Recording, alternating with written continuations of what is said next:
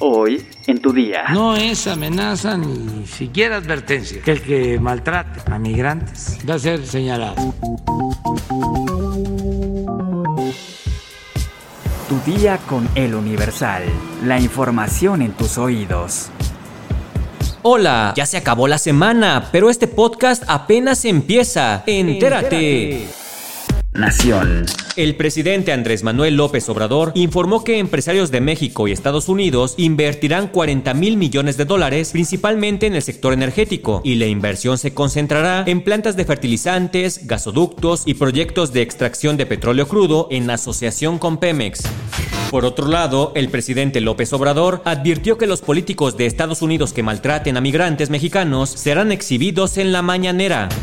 Es un poco lo que quieren hacer algunos políticos tejanos, o ya están haciendo, en contra de los migrantes mexicanos. No es amenaza ni siquiera advertencia, pero ya les dije que el que maltrata a migrantes, sea del partido que sea, aquí en la mañanera va a ser señalado como un político oportunista, racista, discriminador, ni siquiera político, politiquero. Metrópoli. Cuatro de los catorce detenidos por la balacera del martes en la México-Cuernavaca, en la zona de Topilejo, quedaron en libertad por no encontrarse elementos que acrediten su posible participación en los hechos, de acuerdo con información de la Fiscalía General de Justicia de la Ciudad de México. Por lo anterior, solo fueron trasladadas al penal de Santa Marta Acatitla diez personas que sí están ligadas al cártel de Sinaloa. Esto mediante un fuerte operativo encabezado por agentes de la Policía de Investigación y policías de la Secretaría de Seguridad Ciudadana. Ciudadana. Se espera que más adelante estos diez detenidos enfrenten su audiencia inicial ante un juez de control.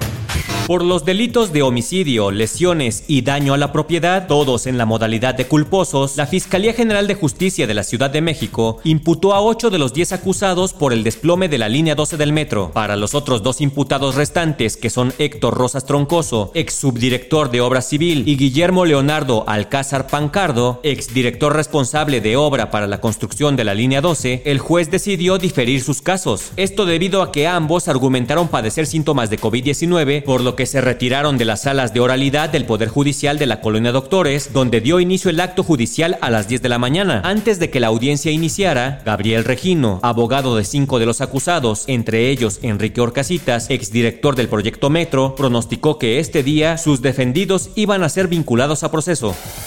Estados.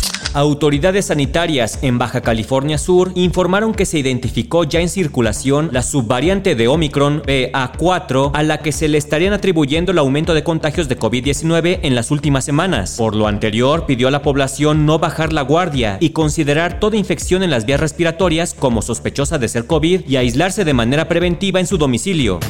Como resultado de la reunión que autoridades estatales llevaron a cabo el martes con el secretario de Gobernación, Adán Augusto López, y el titular de la Comisión Nacional del Agua, Germán Martínez Santoyo, a fin de aliviar la crisis de agua que atraviesa Nuevo León, se autorizó al Estado una toma de quinientos litros por segundo del caudal del río Ramos, que en este momento tiene un flujo estimado de ochocientos litros por segundo. Así lo informó el titular de Servicios de Agua y Drenaje, Juan Ignacio Barragán Villarreal. El funcionario explicó que dicho recurso hídrico estaría disponible para su uso a mediados de agosto, ya que se deben realizar los trabajos necesarios para la extracción e inyección de este líquido al sistema. No es la solución inmediata, pero nos permitirá paliar el próximo mes la problemática de la ciudad, concluyó. Mundo. Ivana Trump, quien fuera la primera esposa y madre de los hijos mayores del expresidente de Estados Unidos, Donald Trump, falleció este jueves a los setenta y tres años en su casa de Nueva York. Así lo informó su familia en un comunicado. Donald Trump publicó en Truth Social, la plataforma que es competencia de Facebook, pero es propiedad de Donald Trump, que Ivana era una mujer maravillosa, hermosa y asombrosa, que llevó una vida grandiosa e inspiradora. Escribió que su orgullo y alegría eran sus tres hijos, Donald junior, Ivanka y Eric. La familia Trump Trump emitió un comunicado en el que aseguraron que Ivana Trump fue una sobreviviente, pues huyó del comunismo y abrazó a Estados Unidos, además de que su madre, sus tres hijos y diez nietos la extrañarán mucho. Antes de su divorcio, los Trump eran una pareja poderosa en Nueva York en la década de mil novecientos ochenta. Después, Donald Trump se casó con su segunda esposa, Marla Maples. Sin embargo, en los últimos años, Ivana Trump se llevaba bien con el expresidente estadounidense. Cartera. El Servicio de Administración Tributaria, S A T, informó que dará una prórroga a los contribuyentes que no hayan habilitado su buzón tributario. El plazo venció en junio pasado y ahora lo extendió hasta diciembre de dos mil veintidós, con lo cual a partir de enero de dos mil veintitrés serán sancionados los que no hayan abierto este canal de comunicación con las autoridades fiscales, de tal manera que si no se habilitó el buzón o tampoco se registró o actualizó el medio de contacto como correo electrónico o número telefónico móvil, no se les aplicará ninguna multa que iba de los tres mil a los nueve mil doscientos cincuenta pesos para personas físicas en lo que resta del año. Bueno, ya tienen la prórroga, no lo dejen para el último día, la multa no está nada barata.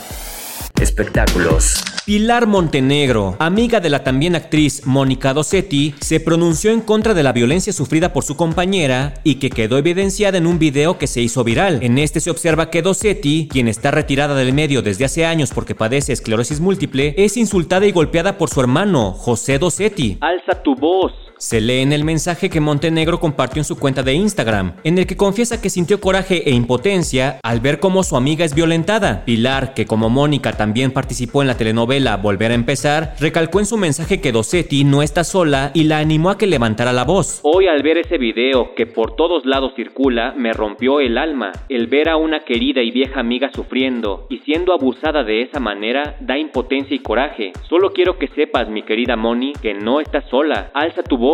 Te mando un abrazo lleno de mucho cariño. Es que la verdad, ves el video y sí, sí molesta. ¿Sabes cuánto debe costar el litro de leche según la Profeco? Descúbrelo en nuestra sección menú en el universal punto com punto m x. Ya estás informado, pero sigue todas las redes sociales de El Universal para estar actualizado. Y mañana, otra vez, el lunes. Y el lunes, no te olvides de empezar tu día, tu, tu día, día con, con el Universal. Universal. Perdón, la costumbre.